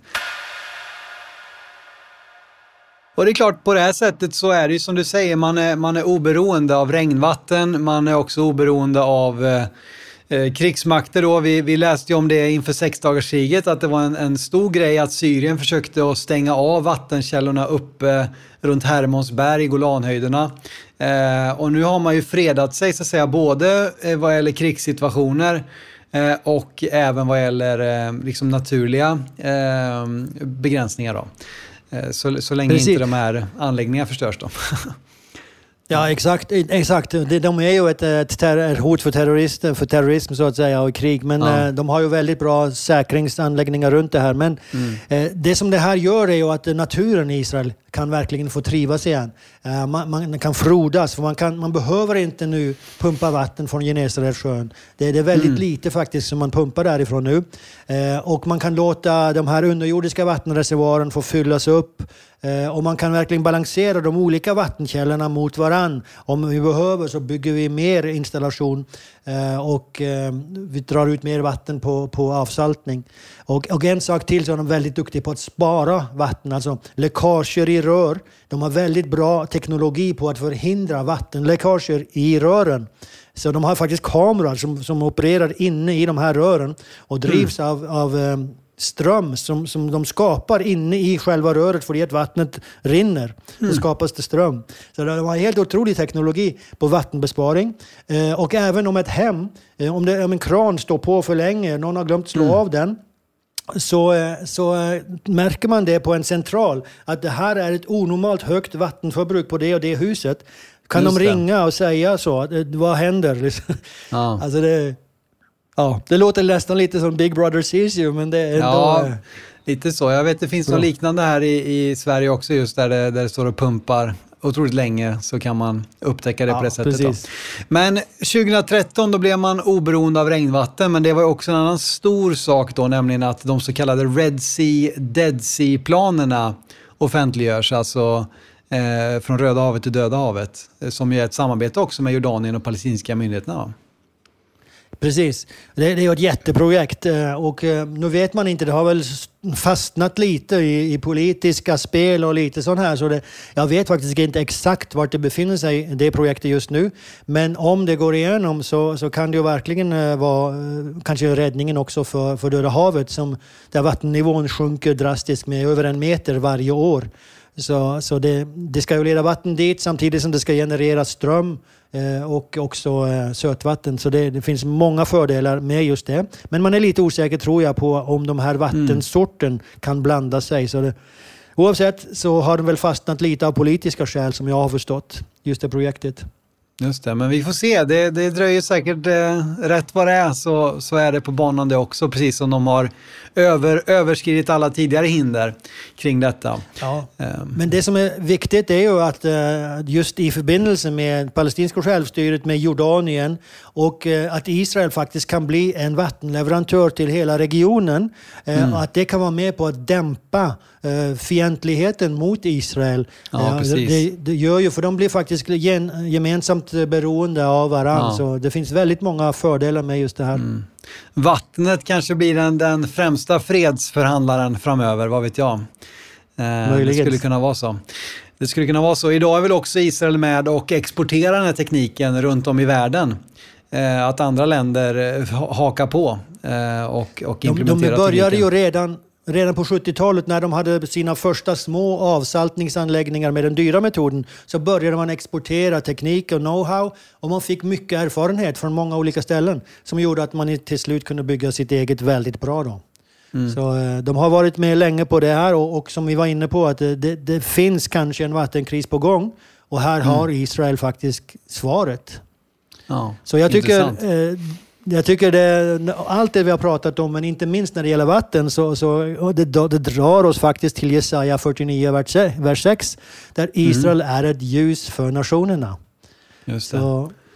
Ja, men det, det är ju egentligen all innovation. Vi pratar om medicinsk utrustning, vi pratar om, om det här med vatten, vi pratar om bilteknik, säkrare bilar och så vidare. På så många sätt är Israel och judisk innovation med och eh, välsignar egentligen hela världen Eh, genom de här upptäckterna. Så det är fantastiskt. De övervann det största hindret, nämligen vattentillgången. Och eh, vad, vad, vi får se vad, vad som blir nästa steg av judisk innovation framöver. Här. Intressant. Vi ser fram emot det med stor optimism.